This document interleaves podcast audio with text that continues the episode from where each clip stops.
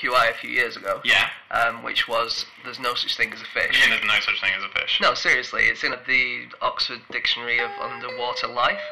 It says it right there, first paragraph. No such thing as a fish.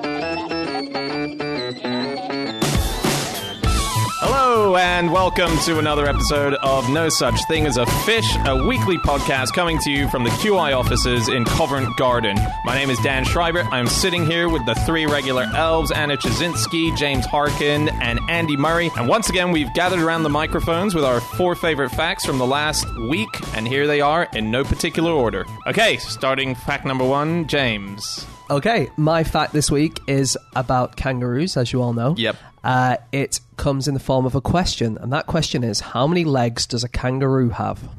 I think I can feel this one with confidence. Uh, two. James is holding up a tiny klaxon button. Where'd you get that? That's from the QI travel game. There's Which is available button. in shops. Oh my god, that must be the most annoying toy. Can you imagine on an aeroplane the little kid sat next Yeah. to you? Oh my god. Just any time you get something wrong. Can I eat ice cream? No. no, I'm afraid the answer is I can eat ice cream. Um, Okay, I'm going to put that to one side now because that probably is very annoying. Um, yeah, they don't have two legs. Wait, so if they don't have two, they must have what four? The front, the front Oh. hands or legs? I'm going to have to get my buzzer out again. What? Why? Yeah, that is annoying. Uh, no, they have uh, three or five, depending on how you look at it. Um, the tail counts as a leg. Ah. And that's according to a new study which was in New Scientist a couple of weeks ago. And um, what they did is they put a kangaroo on a uh, treadmill, Yeah. uh, which had pressure points and could see when they were putting pressure on the floor. And they found that in the normal walk, not their bouncing walk, but the other one they do, it's kind of a shuffling walk. Um, they used the tail in the way that any other animal would use a leg. Is it a weight bearing thing though? Yeah, They're it's probably weight bearing and propulsion. Yeah. Wow. Okay, so I've got two questions. Go on. First question is, can they walk backwards? Because that's one of the great Australian Myths. either myths or truths. Uh, because the idea is that the uh, the the country's coat of arms has a kangaroo and an emu on either side, looking at each other, and the idea being that they were chosen because not only are they national animals, but they can't walk backwards. Neither an emu. Well, because doesn't it say on the coat of arms always forwards Oh, or something? keep going forwards. Keep forwards, going forwards. lads. terrible, terrible piece of advice for a lot of people. Yeah, crossing People a road. standing near cliffs. people- That's My- true. I think they Oh. they can jump backwards. Can? There's yeah, you can see it on YouTube. There's footage of Woody Allen boxing a kangaroo in a very, very weird bout. Very 50s. odd, isn't it? It's But on the YouTube, kangaroo, yeah. I think moves backwards a bit in that. Yeah. Yeah. Uh, Um, you said you had a second question. I Dan. do. Uh, yeah, second question that I had was Are they the only animals with a tail for a leg? Um, t- as far as I know, you do have prehensile tails that animals use to swing around trees and stuff and grab things, but not to my knowledge do they use them to walk. Do dugongs use their tail as like a supportive thing? Isn't there a thing where they s- du- dugongs? What yeah, are- dugongs. what are they? You know, they're those things. Uh, they're manatees. They Oh, yeah. a type of Sea manatee. cows. Sea Sea cows. cows, They're yeah. the things that sailors apparently thought were mermaids back in the olden days. They actually do have quite human faces. I think they have adorable faces. I'll They put a do. picture on the website. Just last time I was back in Sydney, the aquarium they had like an arrival of dugongs, and it was all over the posters uh, in the city, and you know dugongs are here, and it was the most unexciting attraction to an aquarium Yeah. since they had the Lego exhibition at Sydney Aquarium. Like, There are no. lots of um, bits of Lego washing up on British beaches. Do you know about this? yeah. There was a Oh, crash. yes. Um, there was a container crash in the late nineties, and um, something like a billion pieces of Lego went into the water, and they're still washing up in in um, North and South Cornwall. Wasn't it weird because a lot of the Lego happened to be sea-related stuff? Like there, There are there- octopuses, which are very, very special and Yeah. little bits of seagrass. Or maybe they are like little Lego plankton, and that's what you were watching in Sydney Yeah. Zoo. yes. Remember there was that um, a guy wrote a book all about a another container ship uh, that had the, ru- ducks. the rubber ducks. The rubber and ducks. the plastic frogs, wasn't it? The rubber ducks were the, obviously the big, big draw. and beavers. Beavers. Real beavers What, or plastic plastic? Ones? Yeah, plastic ones were in Huh. the same container. Didn't know that. They don't get the same publicity as the ducks do. It's because a rubber duck is a timeless Yeah. style Where do you? icon. When have you ever bought someone a rubber beaver? I didn't even know that was. a Let's thing. leave that.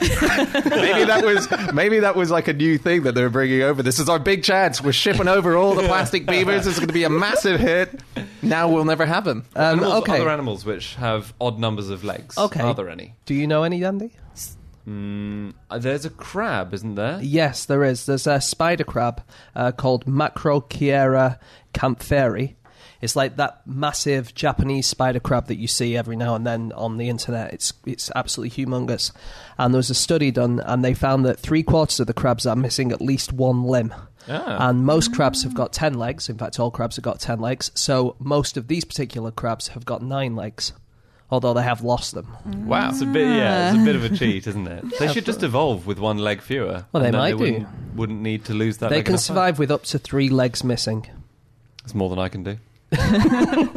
um, Uh, there's a thing called a seven arm octopus. Is that born with seven arms? No, it has eight arms, but one of them is very small and curled up, and you can't see it very well. So people thought they had seven arms. that's cool. People who didn't look very closely. Yeah. Um, and the, also there's starfish, of course. Yeah, so all of those creatures like starfish, sea urchin, sea cucumbers always have multiples of five, Yeah. don't they? But they're not then legs, really. They're limbs. Limbs. Yeah. Yeah. And the tripod fish. Do you guys know about the tripod No. fish, which is an extremely deep water fish and it has three long protrusions that come off its fins. So it's I think it's never any more than 30 centimeters long, but its little thin protrusions can be up to a meter and it walks along on them like a tripod. And it's really good because it means it's at the right level for the currents to sweep loads of prawns into its face and it can detect vibrations in the seabed if predators are coming. So I reckon that might be the closest other animal there is to having three the legs. natural odd odd-legged. Yeah.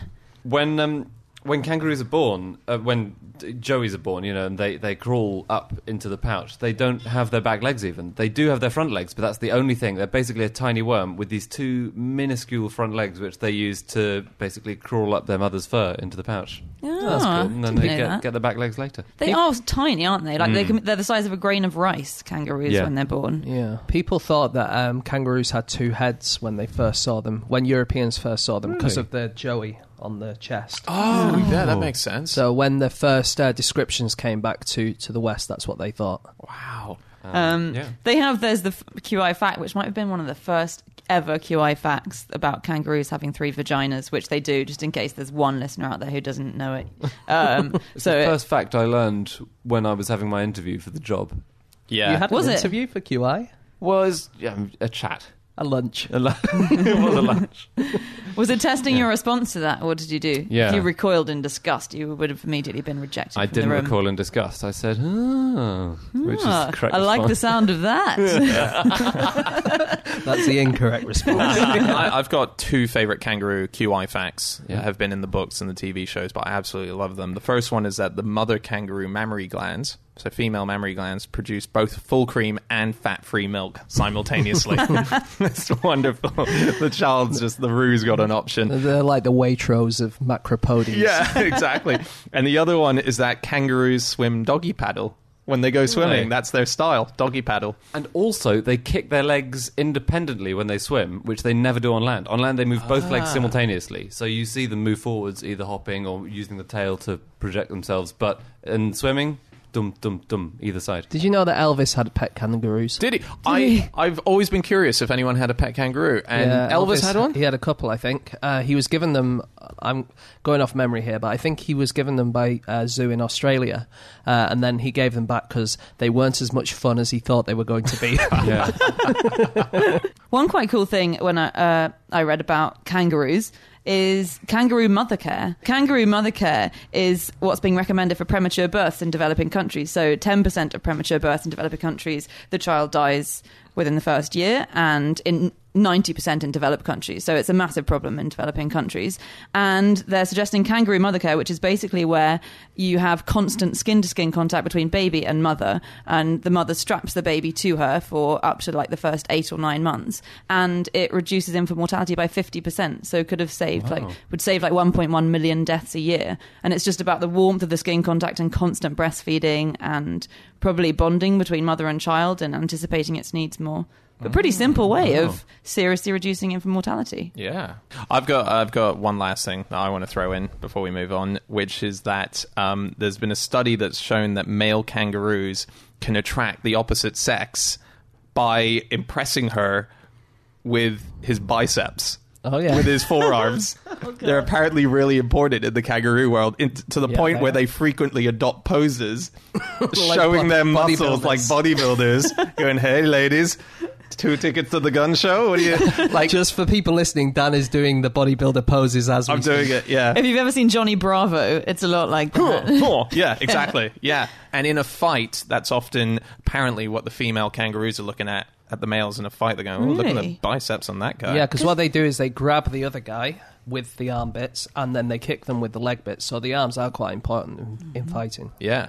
But the legs are more impressive if you want to attract someone. Why aren't they going, look at my huge feet? How awesome are my huge feet, guys? You know what they say about kangaroos with big feet? exactly.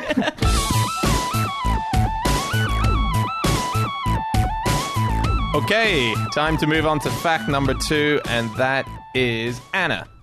Yep, my fact is that during the financial crisis of 1720, Parliament called upon stockbrokers to be sewn into sacks filled with poisonous snakes and thrown into the Thames. Was that a um, serious thing? I mean, that's surely. I, I think it was just to. It, I don't think they were intending it actually to happen. It was to express their vehement dislike. Um, but it was during the South Sea bubble, which was one of the earliest financial crises. The guy who made the speech, which suggested this, was Lord Molesworth, and he was drawing on Roman tradition, which had people who committed parricide, uh, which had them thrown into the Tiber. So he said, Parasite- What's parasite? It's uh, killing your father. Well, Anyway. you put in with animals as well. When that, there were animals in the sack, there was a, a rooster, a monkey, and a dog in the sack with you when you went into the river. "Oh, was there? God, that is horrible, isn't it?" According to another Roman thing, if there wasn't any water nearby, if there wasn't a convenient river or sea nearby, you would be put in a sack with a rooster and a viper and a dog and a monkey, and then thrown to wild animals to be torn apart. Oh my god. Yeah. They used to put more effort into punishments, Yeah, I I think. think they so. go to lengths to find these poisonous and tropical exotic creatures. Well, I think this was because in this particular case, before the debate, because everyone was extremely angry about the South Sea bubble bursting because people were ruined by it, including, in fact, um, Isaac Newton invested a lot of money in the South Sea Company and he was totally bankrupt after it. And Alexander Pope was not because he was one of the crafty ones who exited early. Um, No, but, but so did Isaac Newton. Isaac Newton got out in time and then went back in. He could see it was going to fall. Very good. But yeah, people were angry, and so in Parliament was getting very vehement. And so before the debate, the King made a speech urging people to retain prudence and temper to ensure that um, the right punishments were distributed. And their response to that was say, "Throw them in the Thames in a sack that's sewn up with poisonous Well, the king got out in time. Did he was he? one of the people who got out in time. He and Robert Walpole, who I think was prime minister at the time, both got out in time. But that's only because their financial advisors had disobeyed them. Isn't that Really? interesting. Yeah. Oh, that is interesting. They said, actually, this is not going to be good for you. I'm, I'm not going to put the money in. So isn't that? In, If only that financial advisors fascinating? were that thoughtful for everyone all the time. um, Luckily, we learned our lesson and there was no financial crisis ever again. absolutely. It's not the earliest, is it? The tu- is Tulip Mania the first? Was that financial before the bubble? South Sea bubble? Yes, it was. Yeah, it yeah, was yeah, 16 in the 17th century. Yeah. So you should explain what that is. So Tulip Mania was in the Netherlands, wasn't it? And um, it was when people suddenly started going mad for tulips, and the price Mm. of tulips massively inflated. And I think the price of one tulip bulb was the same as a ten-year salary for the average craftsman. Wow. And then it burst. Anyway. There's a really cool story about Tulip Mania, which is um, in the 1630s, a sailor was imprisoned uh, in a Dutch prison for eating what he thought was an onion. Uh, it was actually a tulip bulb, and it could have fed the entire crew of his ship for 12 months. Oh, that's insane. Who eats an onion just on its own? a sailor who's not had vegetables for a long time, I suppose. so that's pretty desperate. Not only are you eating an onion, you've just eaten the world's most expensive onion. He's like, you know what? As well, it didn't taste that oniony. I was reading about uh, Parliament because I don't actually know much about Parliament. Uh, there's that thing of that if the Queen goes to Parliament, then Buckingham Palace needs to take an MP prisoner Mhm, yeah. for the time that she's there, just in case they suddenly decide Hostage. to yeah. kill. Yeah, which is a There's never- movie has, that I've not seen made yet. Which- Why It's not? never a really important MP. Is it not? Do they get like the rubbishest, I think they get a. the new guy? Yeah, sorry, no offense if you're listening and you've been the hostage. but it's normally not George Osborne. It's normally not a really senior member of parliament. okay. It's dispensable, just in case. Exactly. In chess terms, it's like trading the queen for a pawn, except you've got 600 pawns and this is the least good of them. It's, It's the replaced one because you lost all the others. Yeah. you, you lost the proper one. It's a thimble, yeah. Yeah. I was thinking about MPs doing kooky stuff in Parliament. I read somewhere that William Pitt the Younger, he was a drunk, and he once during a speech vomited behind the Speaker's chair and then returned to his seat and continued doing his speech until the end. Uh, there are contemporary reports that say that, but you don't. I, they might come from. They might be propaganda from the other side. But he was a drunk. So I have one more thing Yeah. on uh, parliamentary misdeeds. In 2010, a Tory MP had to apologise for being too drunk to cast his vote on the budget. He got drunk in the Parliament bar and he forgot to rock up and vote. And Hazel Blears, who we all probably know, Labour MP, said she had been out on the terrace with him but had retired to the library when it got a bit too lively. But this man's name is Mark Reckless. Good, isn't it? That's great. Um, you mentioned the bar. So Parliament has their own bar, don't they? They've got Oh, a yeah. few. They've got a few bars. They Oh, have yeah, a yeah, yeah. There's library. the members bar, the strangers bar, all kinds of stuff. Yeah. And cheaper drinks. They've also got a hairdressers. I don't know if you- yeah, and this is really odd. They have a rifle shooting range. Oh, the Lords have one in the basement. Don't they? Yeah. yeah. Yeah, isn't that really odd? Yeah, yeah. They have they, they you just know. go. You go and shoot a rifle. I think it's very rarely used. They used to have rifle shooting in pubs. Yes. It was like a pub sport that people would go around the different pubs and play against each other. And they banned it. And you know why they banned it? Because people were gambling on it. That's But excellent. they had, great. um, didn't, wasn't some of it across corridors and things like that? It yeah, was incredibly There's dangerous. some brilliant photos of people taking shots in a pub, and there's like old boys drinking the stout underneath the barrel of the gun. It's absolutely brilliant. What shall we do in this place where people come and get really drunk and disorderly? shall we introduce guns? Um, Um, a- anything else? Um, can we just quickly go back to punishments? Because I have one more thing on oh yeah, punishments. Yeah. In the olden days, they used to um, saw people in half as a as a mode of execution, Wow. which is quite What? a good way of going about it. When? Where? Perhaps. Well, not a good way, but a way. It's a, Let's say. it's a, it's a thorough way. Uh, Simon the Zealot was sawn in this way, supposedly. Simon Uh, but the Zealot. Simon the Zealot, yeah, you know him. Really No, no, enthusiastic guy. Hey guys, do you want to play rounders later? Um, but the way that they sawed him, I don't know if this is what they did with everyone, but they hung him upside down and they started with his groin and went lengthways. oh god, the Goldfinger method. Yeah. yeah, but with a Sorry, saw. when you said in half, I thought you meant as in a magician's trick. Me too. No. But so they did it. Oh my god. starting with the groin. That is the worst. But Simon the Zealot didn't mind. Guys, I'm not feeling as zealous about this as I normally am about other things.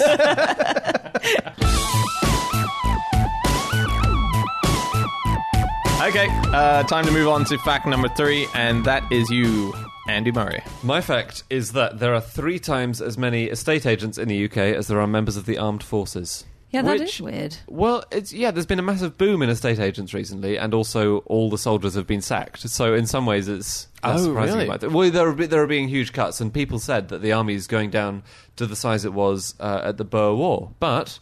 Uh, it's not true. It's actually going to be substantially smaller than it was during the Boer War. Yeah, because in, in wartime, then armies increase massively. Surely we Exactly. had Yeah, more yeah, people in the yeah. Boer War. you- it's amazing. There are graphs of the the armed forces population from about 1870 to today, and obviously there are two vast spikes Yeah. there. Um, but uh, and it's been a gradual tail off since the end of the Second World War. And are they becoming estate agents? Is that what's that? Is it a straight swap? Is this why I got shown around a house by a guy in camouflage? Now this house has a beautiful uh, bunker which you might want to use. It's facing north and it's very defensible. Very defensible. um, I don't know. I don't think a lot of them are becoming estate agents. How many real estate agents do we have? Uh, real estate agents or fake estate agents? uh, there are, I think it's something like 560,000 from memory. In 2008, an estate agent was showing people around a potential property. Uh, I think it was in uh, somewhere in the south of England. It was worth 350 grand. He opened up the walk-in closet to show it off, and he found the owner hanging dead in there. Oh, A did- spokesman for the company said it was quite a shock, which you would expect. It, it would have been good if it had been uh, sold by a guy called Roy Brooks. Do you guys know who he is? No. No. Okay, Roy Brooks was an estate agent from the early 20th century, and he was known as the honest estate agent. He was he would give somewhat too honest descriptions of his houses that he was trying to sell. So I'm going to read one. Um, this was uh, from the early 20th century by Roy Brooks. Um, brothel in Pimlico. Wanted, someone with taste, means, and a stomach strong enough to buy this erstwhile house of ill repute in Pimlico. It is untouched by the 20th century as far as convenience for even the basic human decencies is concerned. Although it reeks of damp or worse, the plaster is coming off the walls and daylight peeps through a hole in the roof, it is still habitable judging by the bed of rags, fag ends, and empty bottles in one corner. Plenty of scope for the socially aspiring to express their decorative taste, and nothing to stop them putting Westminster on their notepaper. That's fantastic. Ten rather unpleasant rooms with a smelly backyard, £15,000. Wow. With Wow. a smelly backyard. Why did he do that? Uh, well, he became famous for it and then got a lot of people like looking at his properties because he'd become famous. Uh, That, there is definitely room for someone to do that today. I, I went on a viewing with someone who was looking to buy a place recently, and it was basically a condemned place. And the estate agent, to her credit, said, "This is awful, isn't it?" And she was really, really, Really? honest. She, well, the kitchen is, was all covered in brown rust and condemned tape, where it says "Do not use. This is condemned equipment." And she says, "Just looks like really bad food." And then someone couldn't get to the toilet in time. that, was, that was the first viewing I'd ever been on. That was quite. That was four hundred and fifty thousand pounds in Zone Nine. um, the four most adulterous professions in the US are physicians, police officers, lawyers, and then real estate agents No or way. estate Really? agents. I Actually, do like real estate agents. but I thought that's what they. I feel like in Australia, that's what we call them, real estate agents. I think it is, and in America as well, possibly, Yeah. or realtors or things. But here we just say estate agents. So Yeah. hearing real estate agents is wonderful. um, Doctors. That's that's I not know. great. Doctors. I know. wow, Yeah, policemen How did they as well. find that out? Was it self-reported? No, it was um, from a website where you go if you want to, if you're Oh. married and you want to hook up with people, Like those illicit encounters. I mean, not that I know. I just I'd like, and you have to put your um, profession in there, and that's what they found. Right. Well, they might have been lying about that. I mean, they've been lying to the people in their lives as well. so it's true. entirely possible a lot of would-be doctors were just saying, "Yeah, I'm basically a doctor." There's a website you can look up in the US which tells you if anyone's died in your house oh, okay. Oh. okay. and how they did it. Um, How they did it. Sounds like John Yeah. Bondeson's John book, doesn't Bondeson, it? yeah. James uh, wrote an endorsement uh, for this book that John Bondeson. He's a um, He's a friend of ours. he's a isn't friend of ours. He does all sorts of odd travels around the UK to discover things. This book in particular was called Yeah. "The Murder Houses of London." Basically, he's got this book which is all about all the houses in London where there have been murders, and he goes into detail about the different murders that have been there. It's a really, really interesting book. Um, I got drunk with him once in central London, and uh, when we got drunk, he went, "Do you want to see some of the houses?" And we, we walked around London, and he was like, "Here, there was a murder," and he was so excited by these uh, Yeah. these That's murders. Um, Just with the with the people being murdered in houses, though, um, sometimes the idea of ghosts is actually a desirable thing that real estate agents, real ones, uh, use um, in order to sell a house. I mean, the, there's people actually used to put wanted ads out when they were looking for a house with little requests for ghosts in the house. Wow. um, the word mortgage. Does everyone know what that means? It means a massive no. kick in the balls delivered to the wallet. no, it means death, mort. It means death pledge. Uh, basically, As in you'll Um, be paying us off until you die. Sort of. Well, the reason, so the earliest explanation we have for that is f- from someone, I think in the 16th century, who said the reason mortgage is death pledge, literally, is because it is doubtful whether the borrower will pay at the appointed day such sum or not as is due, and so the land is taken from him, i.e., dead to him. So it's called a death pledge or a dead pledge, literally because it's so unlikely you'll be able to pay it back that you're going to have the land taken away from you that you wanted. Um, but it comes from the same root, which I find really interesting. It comes, the word mortgage comes from the same root as the word wedding. So gage um, is a pledge, and wed was pledge, and they both come from the Germanic word wadjo. Why don't we still use Yeah, that look, word? it's a stupid word. Wadjo, so funny? It was Oh. a really beautiful wadjo, actually. the, the bride looked wonderful. I think we've we've just realised why we don't still use Four that word. wadjos and a funeral.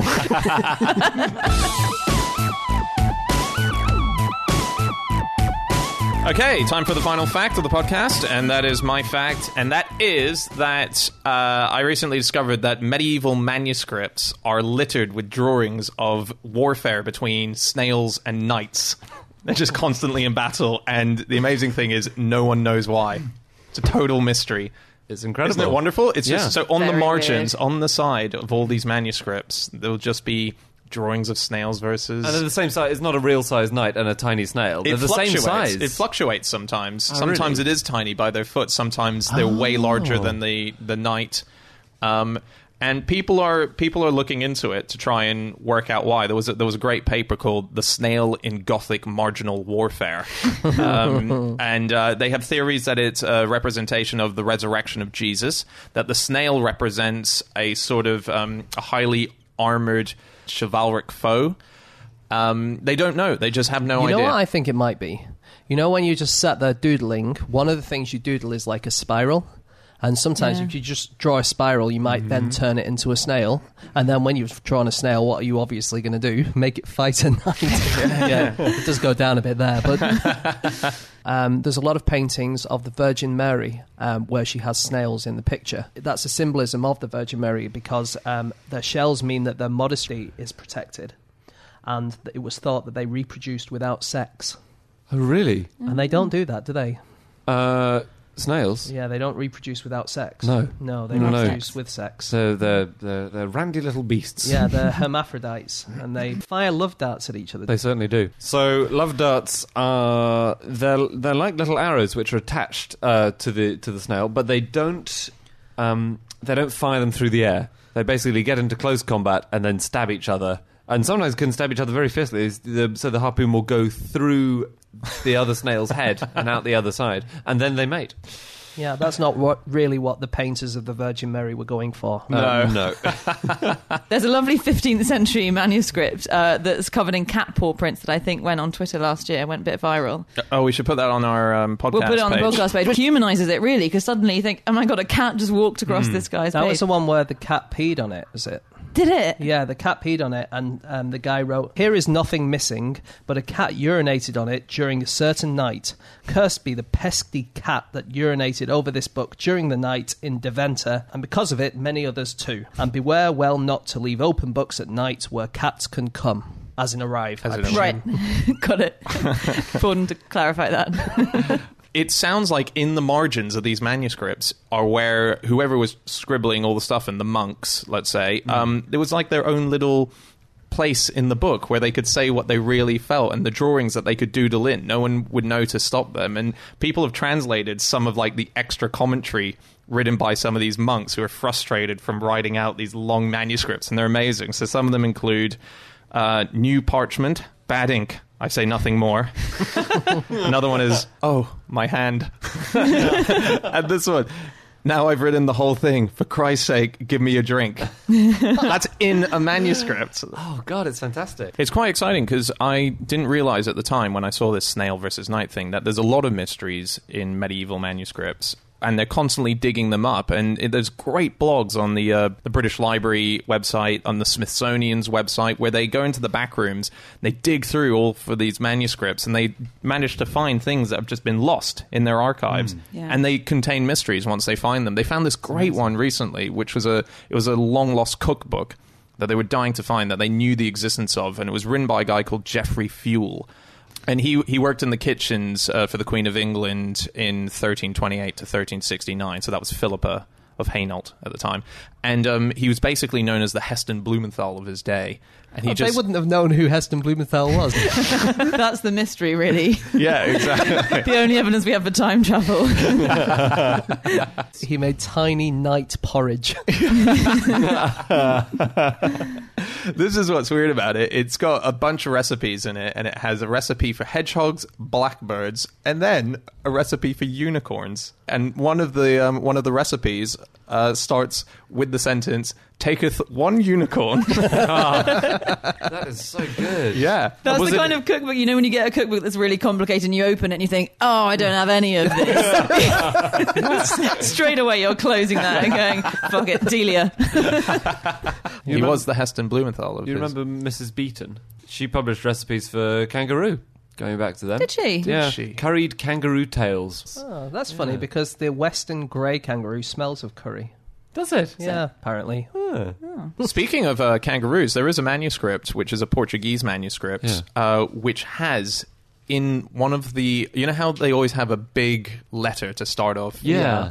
and there's always a drawing inside. Once upon a time with a big O. Yeah, exactly. And then a drawing in the O. In in this uh, Portuguese manuscript, uh, they have a picture of a kangaroo, and it predates when supposedly um, anyone had visited Australia by 400 years. Now, here's the thing: they obviously don't know whether or not it was uh, a kangaroo in the drawing because people have pointed out it looks quite similar to an aardvark. Um, and an aardvark apparently can go on its hind legs when it's trying to eat something off a tree.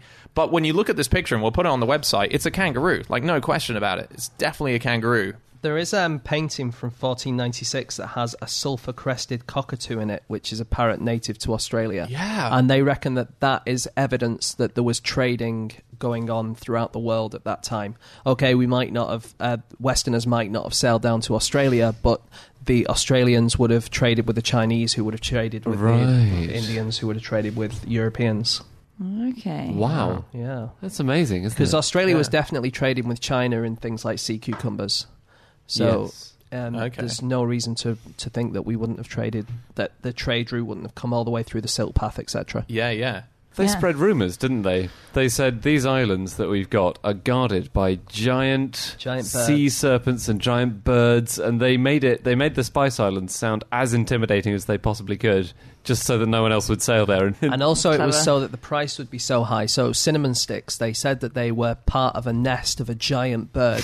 and in order to get this bird, you had to kill oxen and hide them so that the bird would go down and get the oxen. And then you could sneak up and grab bits of its, um, bits of its nest, and they were cinnamon sticks. Of course, it's all made up, but it meant that when you came home, you could charge a massive price Yeah. because, five of my men were killed. Wow. I just have one cool thing about knights. So, how do you dub a knight? um, sword on both shoulders, right? Yeah.